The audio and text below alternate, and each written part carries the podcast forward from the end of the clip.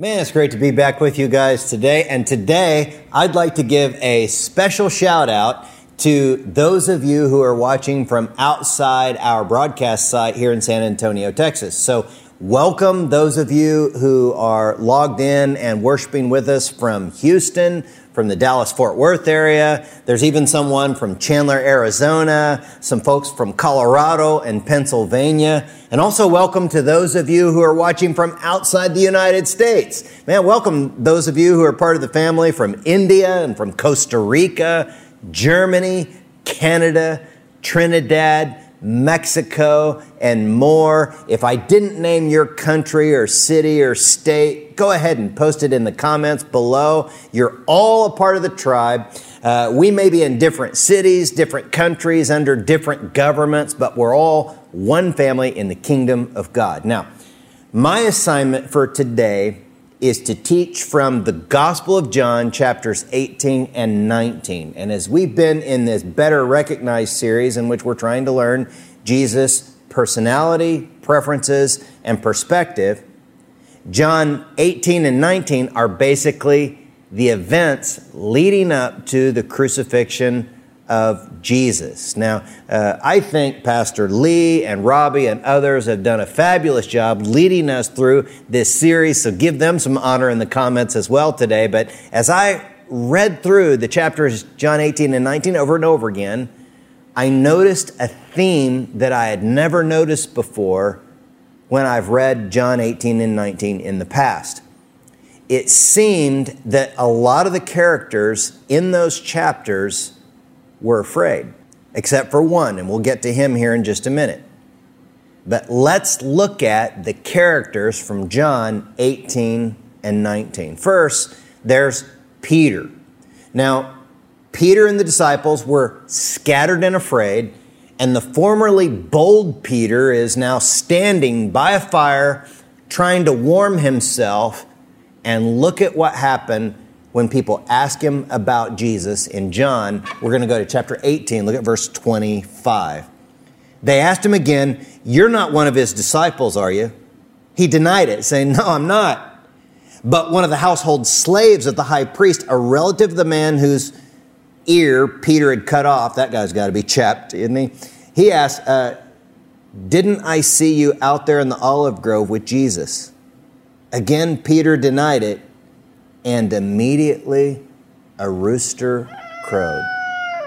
So Peter denied Jesus because he was afraid. And then there's the Jewish leaders who were also afraid. They were given privilege and power by the Roman Empire. Uh, they were expected to stay in line in order to maintain that privilege.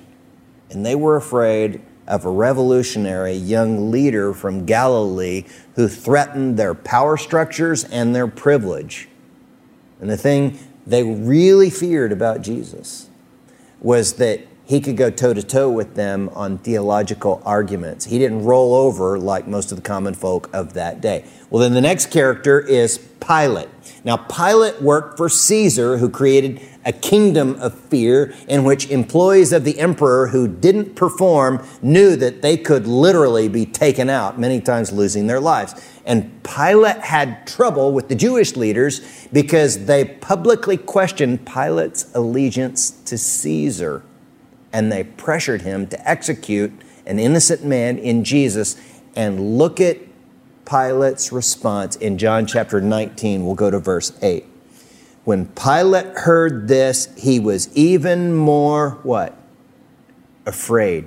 He was afraid. Now then there's Joseph of Arimathea. He's described in John chapter nineteen. Look at verse thirty-eight. Now Joseph was a disciple of Jesus, but secretly, because he what? Feared the Jewish leaders. He was accompanied by Nicodemus, the man who earlier had visited Jesus at night. Now, why did Nicodemus visit Jesus at night? Because he was afraid of the Jewish leaders. Now, all these people were affected by the Roman kingdom of fear and the Jewish kingdom of fear. And within those two kingdoms of fear, there were smaller factions of fear that were also created. But the one guy in John eighteen and nineteen who wasn't operating by fear was the guy who was on his way to die, and that's Jesus. Oh, he knew he was going to be crucified. He actually called his own shot. Jesus predicted his own death and resurrection on multiple occasions. So the main question for us today is this: how did Jesus have this courage among the kingdoms of fear? And I believe the answer is in Jesus' response to Pilate in John chapter eighteen. Look with me at verse thirty-six. Jesus answered, look at this, "My kingdom is not an earthly kingdom. If it were, my followers would fight to keep me from being handed over to the Jewish leaders." But look at this next sentence. "But my kingdom is not of this world." Pastor Lee talked about this in a previous service. We'll link to it below. It was a fabulous service, and you should go back and watch it. But this passage gives us this one transforming idea for you and I today, and it's this: for courage among the kingdoms of fear, keep God's kingdom clear. Did you catch that? For courage among the kingdoms of fear, keep God's kingdom clear. In the comments below, just post, "I'm keeping God's kingdom clear." Now, the reason that Jesus could navigate the kingdoms of fear with such courage is that he had a clear focus on the kingdom of God. And this clear kingdom focus is what helps our fears too. Do you feel any fear these days? Perhaps you fear the virus. Perhaps you fear losing your job or money in a down economy. Maybe you fear protesters or rioters. The kingdom of fear is alive and well today. They use fear to stir up their base, to get votes, to gain power, or to keep their power. Some are afraid of the racists. Others afraid of being called a racist. See, see if you see this theme when I show you a couple of popular books these days. Now, the first one is from a politically left perspective. And the title of this book is Fear: Trump in the White House by Bob Woodward. Bob Woodward is an investigative journalist for the Washington Post. Now, the next book title I'm going to show you is from a politically right perspective. And it's titled Bullies: How the Left's Culture of Fear and Intimidation Silences America. That's by author Ben Shapiro, a younger generation political commentator. So do you see the theme in these book titles? It's the theme of fear, because you and I live among kingdoms of fear. So which kingdom or political party is God for? Is God a Democrat or is God a Republican? Well, the answer may be in the book of Joshua when Israel is at war and Joshua comes up on a guy that he didn't recognize. And we're going to see it in Joshua chapter five. Look with me at verse thirteen. It says, "While Joshua was there near Jericho, he looked up and he saw in front of him a man standing holding his drawn sword." So look at what it says. It says, "Joshua stepped up on him and said, 'Whose side are you on, ours or our enemies?' And look at the answer. 'Neither. Neither. I'm commander of God's army, and I've just arrived.'" And look at how this affected Joshua. "Joshua fell face to the ground." So in answer to the question, which side is God on? God's on neither side. So this happened to Joshua. Now you got to remember, Joshua was the leader of the Jewish people who are in the Bible considered God's chosen people, but God still won't join their side because God doesn't take sides. God takes over. God's kingdom is neither Democrat or Republican. God's kingdom is vastly superior to either of our little political parties. Now, I used to think that God's on the side of whichever political candidate that I support. That was naive of me to think. So when it comes to politics and your faith, just take a deep breath and look at the issues as best you can and then vote your conscience. But understand that if you really are a follower of Jesus Christ, your ultimate allegiance to the kingdom of God is by far more important than your political affiliation.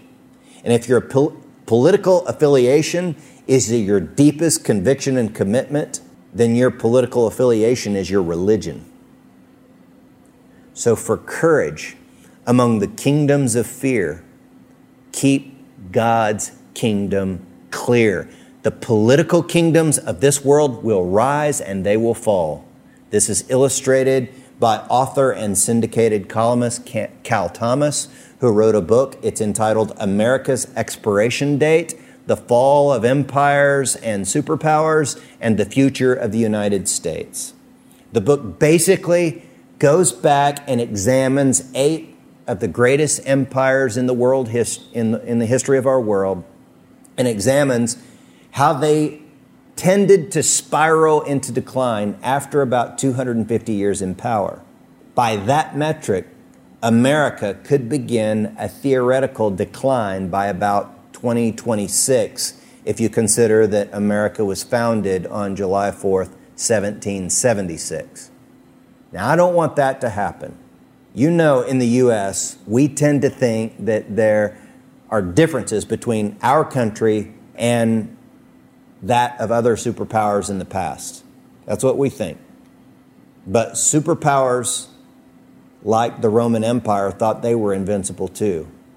They controlled over one quarter of the world's population, but they faded away. The Mongols, like Genghis Khan, controlled a quarter of the earth's landmass, but their power faded away. The great British Empire, which was the envy of the entire world. People used to say the sun never sets on the British Empire, but their world dominance faded. So does the possibility of the United States fading or falling, does that scare you? Now look, I don't mean to bum you out. So let's lighten the mood for just a minute. And sometimes for me, the best way to deal with fears is to lighten the mood with some really good dad joke memes, okay? Uh, so let's look at some memes about fear. And here's the first one. Franklin D. Roosevelt once said, "There's nothing to fear but fear itself," and Chuck Norris. That's a truth, brothers and sisters.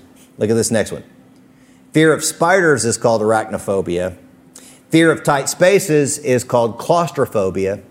Fear of Chuck Norris is called logic. That's the truth too, isn't it?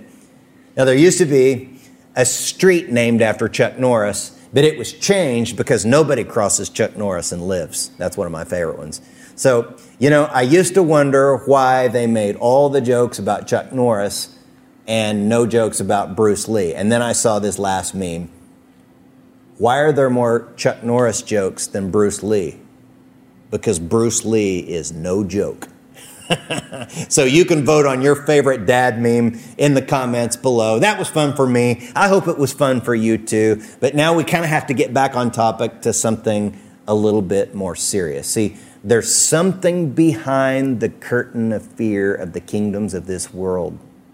Something, someone who is evil. Someone who wants to divide us. And Jesus describes it in Luke chapter eleven. Look with me at verse seventeen. Jesus says, "Any kingdom divided against itself will be ruined, and a house divided against itself will fall. If Satan is divided against himself, how can his kingdom stand? But if I drive out demons by the finger of God, then the kingdom of God has come upon you." He says, the, the finger of God. So there's this custom among some Jewish people. Uh, they would put up, they would hold up their little finger as they prayed, and it signified the idea that there's more than enough power in God's little finger in his pinky to answer any prayer. And this dates all the way back to the Exodus when God brought the plague of the gnats on the oppressive Egyptians. And Pharaoh's magicians said, yep, that must be the finger of God. In other words, we can't jack with God. We can't mess with that. And so when demons of division come, you know what Jesus does? Jesus just gives them the finger, right? So when Jesus gives them the finger, it's the little finger of God that has more than enough power to cast them out. And it doesn't take hardly any power for God to cast out demons of division. So for courage among the kingdoms of fear, keep God's kingdom clear in the spiritual realm. Be aware of it. God's kingdom makes the kingdoms of fear move back and fall down. And so when you have problems with the intimidation and fears of this life, you just give them the finger in Jesus' name. That is the little finger. And so post in the comments below, I'm just giving them the finger, right? And we know what that means, right? It's not the other finger. But let's look at John chapter eighteen, verse four, to see how the kingdoms of fear have to fall back and fall down. Uh, I'm going to be in John eighteen, verse four. Jesus fully recognized all that was going to happen to him. This is when the soldiers are coming up to arrest him. So he stepped forward to meet them. Jesus doesn't cower from the kingdoms of fear, even these hardened soldiers that were coming to arrest him. And look at what Jesus says. Who are you looking for? He asked. Jesus the Nazarene, they replied. And look at Jesus' response. I am he, Jesus said. Judas, who betrayed him, was standing with them. And as Jesus said, I am he, look what happened. They all drew back and fell to the ground. Remember how Joshua fell to the ground when encountering the kingdom of God? It happens again in the Garden of Gethsemane. The soldiers fell to the ground when Jesus said just two little words, I am. These are battle-hardened M M A fighter types. So what is it about a meek Jewish carpenter's words, I am, that makes them step back and fall to the ground? I had an encounter that reminded me of this stepping back some years ago. I was in Chihuahua, Mexico, and I was having a little problem with the police there. I had a small fender bender with another car in a parking lot, and the Mexican police arrived. When they showed up, um, they wanted a bribe. And so I got a little bit angry, and I told my interpreter, I said, you tell them that the money we have is God's money, and it's for the kingdom of God and the Tarahumara Indian children, and if you want to take God's money, God will judge you. And my interpreter said, I don't want to say that, Doug. And I said, you say it right now. And when those Mexican police heard those words, they literally and physically stepped back. Now, do I look like an intimidating person to you? Don't answer that. You're not funny. Well, we ended up not having to pay a bribe that night.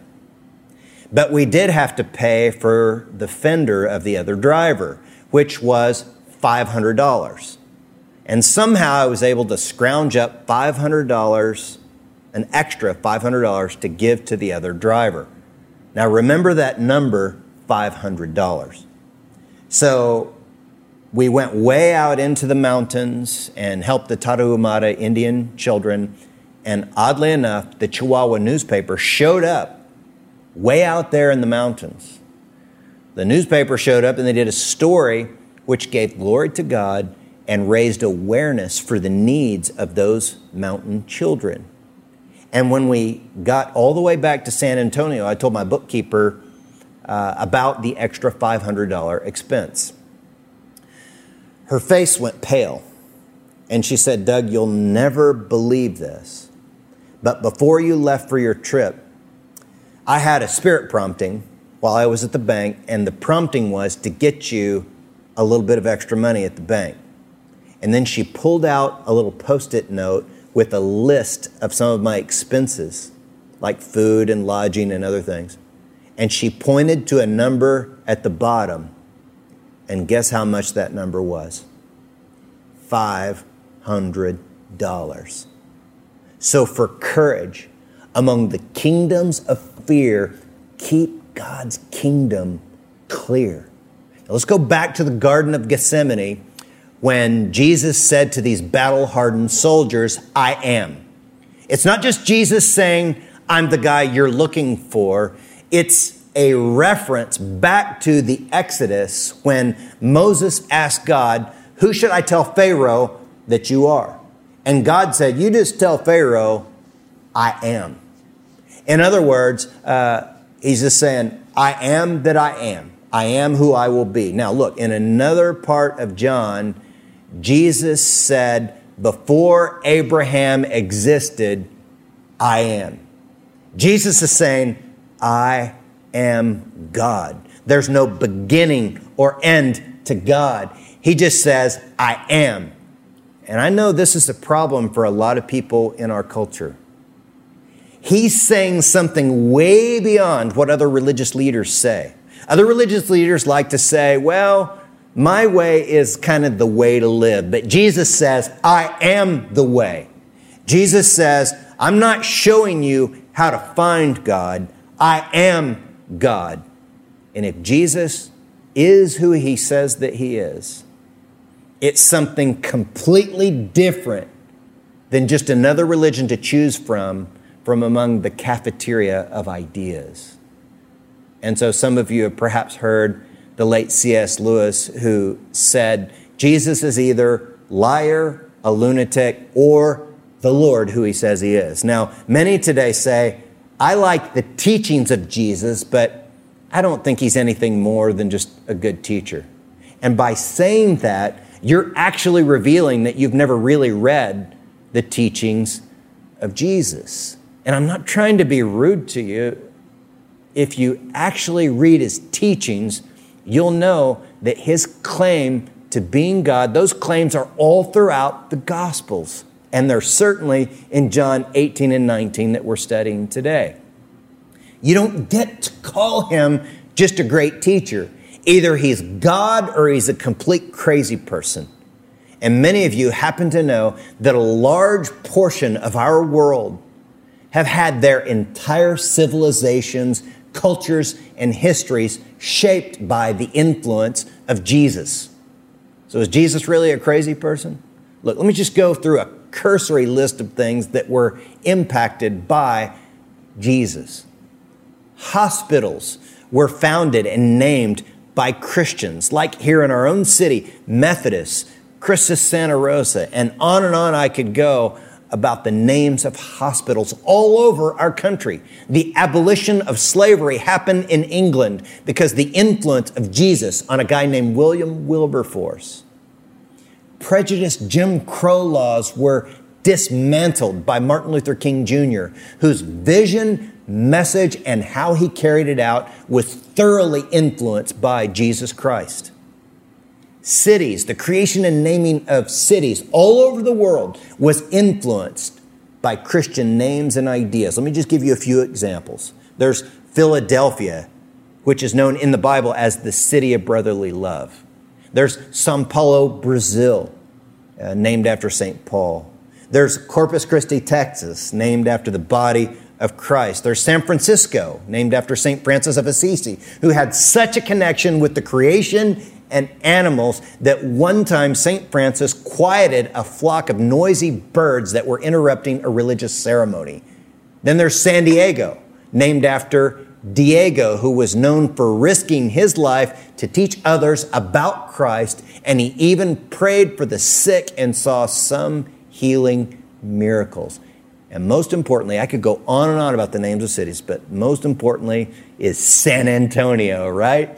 our great city, named after Saint Anthony or Antonio, a city created on Christian mission, the Mission San Antonio de Valero, later called the Alamo. So many of us who are a part of City Tribe Church here in San Antonio, at least, are enjoying the benefits of San Antonio today, like the great tacos, barbecue, the Spurs, well, maybe not so much the Spurs right now, uh, barbacoa and Big Red and the Riverwalk, because of the influence of Jesus Christ. We're broadcasting from the Cameo Theater in a neighborhood downtown called Saint Paul Square because of the influence of Jesus Christ. Now look, do you think that someone who's had that kind of historical impact on so many countries, cities, and civilizations could be a crazy person? Look, liars and crazy people don't have a lasting impact like that. Jesus was, I believe Jesus was and is the Lord who he claimed to be. And another thing you'll learn about Jesus is that he always tells the truth because of this next thought. God's kingdom is a kingdom of truth. I want you to look at Jesus' interaction with Pilate in John chapter eighteen. Take a look at verse thirty-seven. Pilate said, "So you're a king?" Jesus responded, "You say I'm a king. Actually, I was born and came into the world to testify to the what? The truth. All who love the truth recognize that what I say is what? True." And in the next verse, you'll see Pilate's profound question. "What is truth?" Pilate asked. What is truth? Isn't that the question that a lot of us have today? Look, the different ideologies and political movements have compelling statistics and arguments. They both have fact checkers. I ran across an article in Investor's Business Daily, and it was titled, "Who is fact-checking the fact checkers?" And here's what the article says.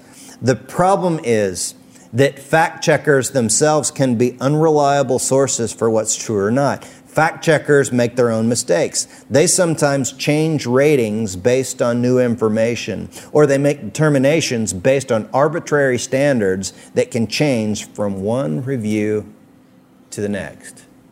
So one political team has their fact checkers, another political team has fact checkers to check the facts of the fact checkers. And this leaves some of us saying, who do I believe? Or in other words, what is truth? See, truth is not a political ideology, but truth is a person. Jesus. Jesus is the way. He is the truth and the life. So when the temporary kingdoms of this world fade into the sands of time, Jesus remains. Now, what I'm going to do now is uh, we're going to put a couple of pictures of a couple of people on the screen. And I want you to see if you know their names. And if you know their names immediately, just post it in the comments really quickly. If you're like me, you don't recognize them. They are George M. Cohen and Mary Pickford, who were world-famous celebrities one hundred years ago. They were like the Taylor Swifts of the early nineteen hundreds. Just a few years ago, hip-hop artist Kanye West collaborated on a song with Beatles founder Paul McCartney. After Kanye released the song, a young person tweeted, and this is a real tweet, here's what he said, "I don't know who Paul McCartney is, but Kanye's going to give this man a career with this next song, this new song." That's a real tweet. This kid didn't know about Paul McCartney. That's poor parenting. Even though Paul McCartney is one of the most famous people of the last fifty years, it illustrates that the sands of time bury everyone. Famous people fade away. But look, Jesus Christ continues to be the most well-known and admired person in all of history because Jesus is who he said he was. He is God and he is the truth. And since Jesus is the truth and he knows the truth, even among the kingdoms of fear, he had courage in the face of death. He had courage in the face of death. John nineteen sixteen tells us about this. Look at what it says. Then Pilate turned Jesus over them to, over to them to be crucified. So they took Jesus away, carrying the cross by himself. He went to the place called Place of the Skull, in Hebrew, Golgotha. There they nailed him to the cross. Jesus historically, factually, and literally died by Roman crucifixion. And you got to understand crucifixion. Roman crucifixion was done publicly. It was designed to disgrace you and your family, to strip you of your dignity. Lowlives would come by and mock you and make fun of you as you were hanging nailed to a cross. People who were crucified would lose control of their bodily functions, and it created a mess. And sometimes they would have private parts nailed to the crosses on which they were being hung. Body parts would fall off people, like a hand or a foot would fall off, and feral dogs would chew on them like a rawhide. Family members would be watching, screaming in anguish as they watched their relative dying. And all of this was done to God. Now look, I don't like talking about crucifixion because it's gross and offensive to some people, but I must talk about it. The cross is our only hope to enter and see and experience this kingdom of God that we're talking about.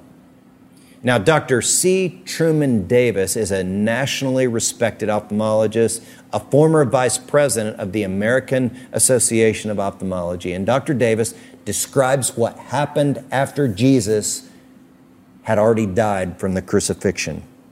He says, to make doubly sure of death, the legionnaire, the Roman soldier, drove his lance or his spear through the fifth interspace between the ribs, upward through the pericardium into the heart. John nineteen thirty-four reports, and immediately there came out blood and water. That is, there was an escape of water fluid from the sac surrounding the heart, giving evidence that our Lord died not the usual crucifixion death by suffocation, but by a broken heart due to shock and constriction of the heart by fluid in the pericardium. The great I am, whose name has the power to make people step back and fall down, died of a broken heart. His heart was broken for you and for me. And some of you may be thinking, yeah, you know, that that's all well and good. That sounds nice, but what's the connection between Jesus' crucifixion and my life over two thousand years later? Well, I believe the answer to your question is in First John four ten. Look at that verse. It says, this is real love, not that we love God, but that he loved us and sent his son as a sacrifice to, here's the answer, take away our sins. Jesus had to die to take away my sin and yours. He spiritually, physically, and emotionally took my sins and yours upon himself, so that we would have the opportunity to be forgiven by God and experience the kingdom of God and enter it. Remember what Jesus said in John eighteen thirty-six. Let's remind ourselves. My kingdom is not an earthly kingdom. If it were, my followers would fight to keep me from being handed over to the Jewish leaders. But my kingdom is not of this world. So when we talk about the kingdom, it's not just like pie in the sky out there.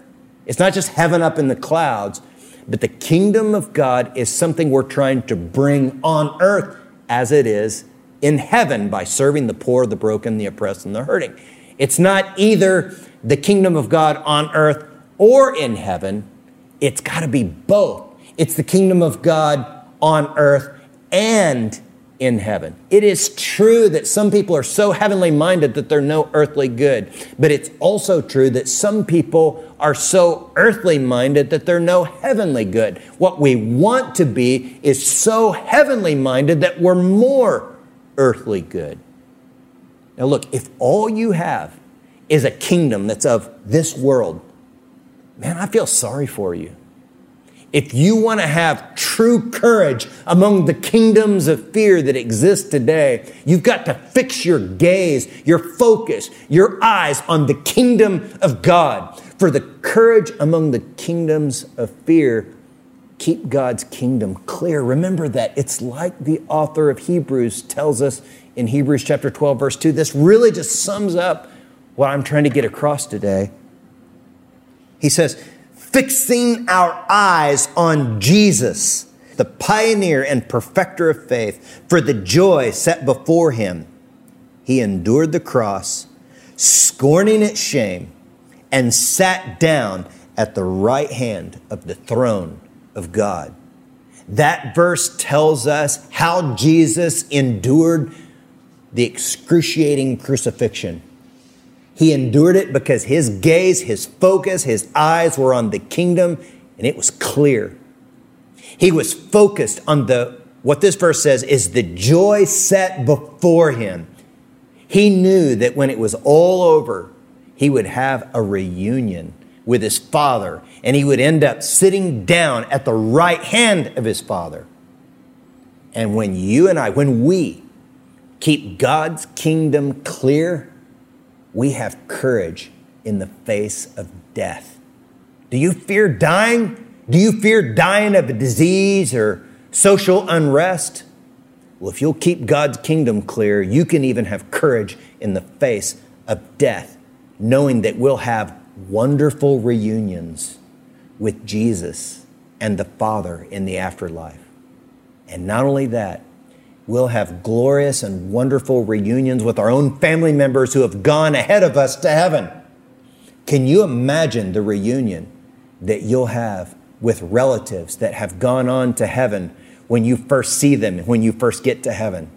Just to give you a feel for or a small taste of those reunions, I thought I'd show you a few people who got to see family members Sep- that they've been separated from due to military service or other circumstances. So go ahead and take a look at these reunions.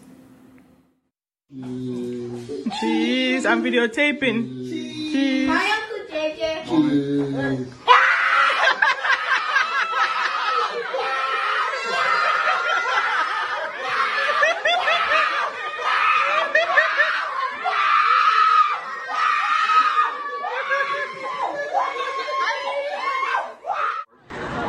Tonight, Jordan's brother, Staff Sergeant James Johnson, returns to the state and tours the north to raise the South Florida.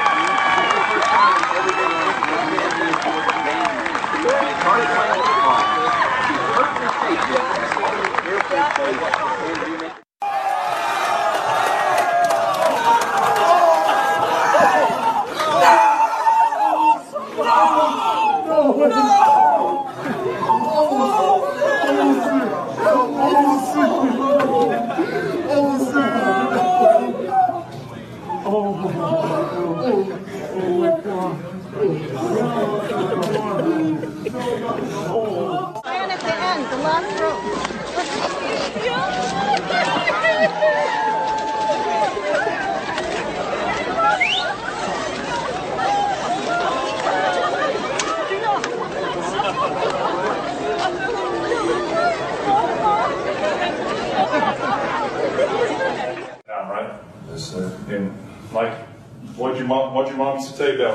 Bell whippings? Yeah. You need them? I gotta get them regularly. Like every When's the last time you had one? Oh man, that was like what? Eight years ago. I'm tired. I'm tired of I'm tired of bell whipping you myself. So come on in here. We gotta get the real thing here for you. No, no, no, no, no, no, no, no, no, no. Yeah. Oh.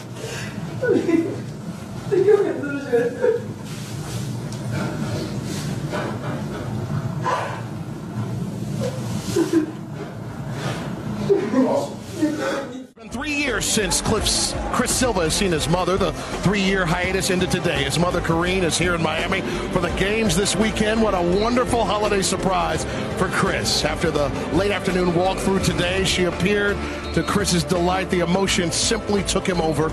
A native of Gabon, a nation in Africa, Chris Silva left his home country in twenty twelve, just days before his sixteenth birthday, to come to the United States with a dream of being in this place, playing in the N B A.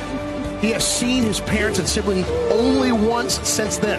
That's when he returned to Gabon for two weeks to renew his visa as a sophomore at the University of South Carolina. Special thanks to N B A Commissioner Adam Silver. Mister Bryant, she's Colombian from Colombia. Welcome, brother. Octavio Rojas Velasco.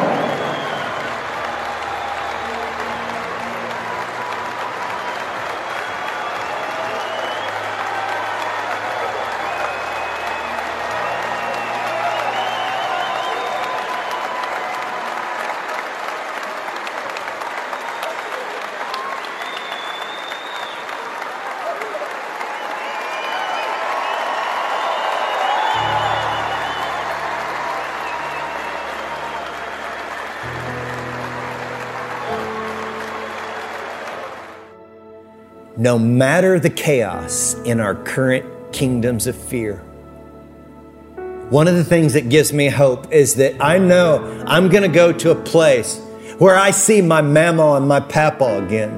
I'm going to see my father-in-law, my friend Tim, who transitioned a couple of years ago. I'm even going to see our old friend Dennis Maples again. And this time he'll be paying for my meal. So can you imagine? When you get to see your abuela, your grandmother, your grandfather, can you imagine when you're going to get to see your daughter, your son who passed away way too soon? Can you imagine when you see your spouse or your best friend that went to heaven before you? For courage among the kingdoms of fear, keep God's kingdom clear. David writes about it in Psalm twenty-three four. He says, even though I walk through the valley of the shadow of death, I will what? Fear no evil, for you are with me, and your rod and your staff, they comfort me. See? Man, you don't want to miss out on those glorious reunions. Something in your heart resonates that what I'm telling you today is true. Receive a love relationship with Jesus Christ today if you've never done that. It's really simple to do. Just believe that He died on the cross for your sin and rose again to give you a new life in which you can make an impact on this world and bring heaven to earth. So if you'd like to begin this love relationship with Jesus right now, you can make a choice, and I'll pray with you right now. So let's bow for prayer. Um, and it doesn't matter if you're listening to this message after it was originally aired or if you're listening to it live. If you would like a new love relationship with God, God by His Spirit perhaps had you tune in to this broadcast today for this one prayer. And it's not the words that you say, but it's what you mean in your heart that makes it effective. But just say something like this in your own heart, between you and God. You can think it, you can say it out loud if you want to, but just pray something like this. Look, God, I know I've sinned, but right now, the best I understand it, I choose to believe that Jesus Christ died on the cross to pay the penalty for my sin, and He rose again from the dead to give me new life. God, welcome into my life. As we continue in prayer, the next part of this prayer is for those of us that have already believed and have known God, but we want to eradicate the kingdoms of fear in our heart, and we just are praying things like this. You know, Jesus, we ask you to bring to mind memories from our past that brought fear into our hearts. Dear Heavenly Father, I no longer want unhealthy fears to control me. I renounce the spirit of fear. I choose courage among the kingdoms of fear. I choose to keep your kingdom clear in these eyes. I choose to live by faith, not by fear, in Jesus' name and by his blood. I cancel Satan's authority over me from the kingdom of fear in Jesus' name. I command fear to leave me now with all its works and effects. Holy Spirit, I invite you to fill me and heal me from the deepest roots of fear. And I pray all these things in the powerful name of Jesus. Amen. Now open your eyes as I make these scripture-based declarations over us all. God has not given us a spirit of fear. We have power, love, and discipline. We are no longer victims, but conquerors. We're filled with faith, not fear. We're no longer slaves to fear.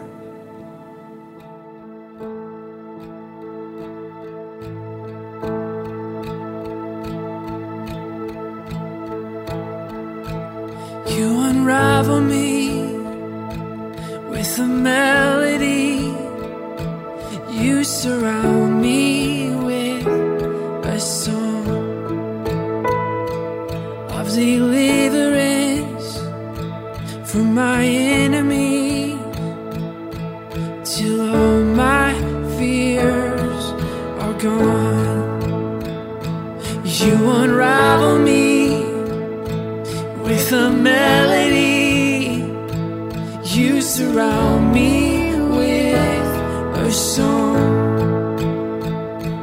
of deliverance from my enemies, till all my fears are gone, oh Lord, and I'm no longer a slave to fear,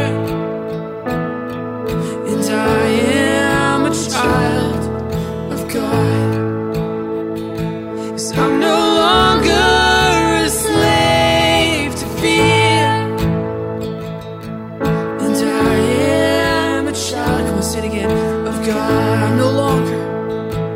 I'm no longer a slave to fear, oh, and I am a child of God. I'm no longer a slave to fear, and I am a child of God, oh, oh.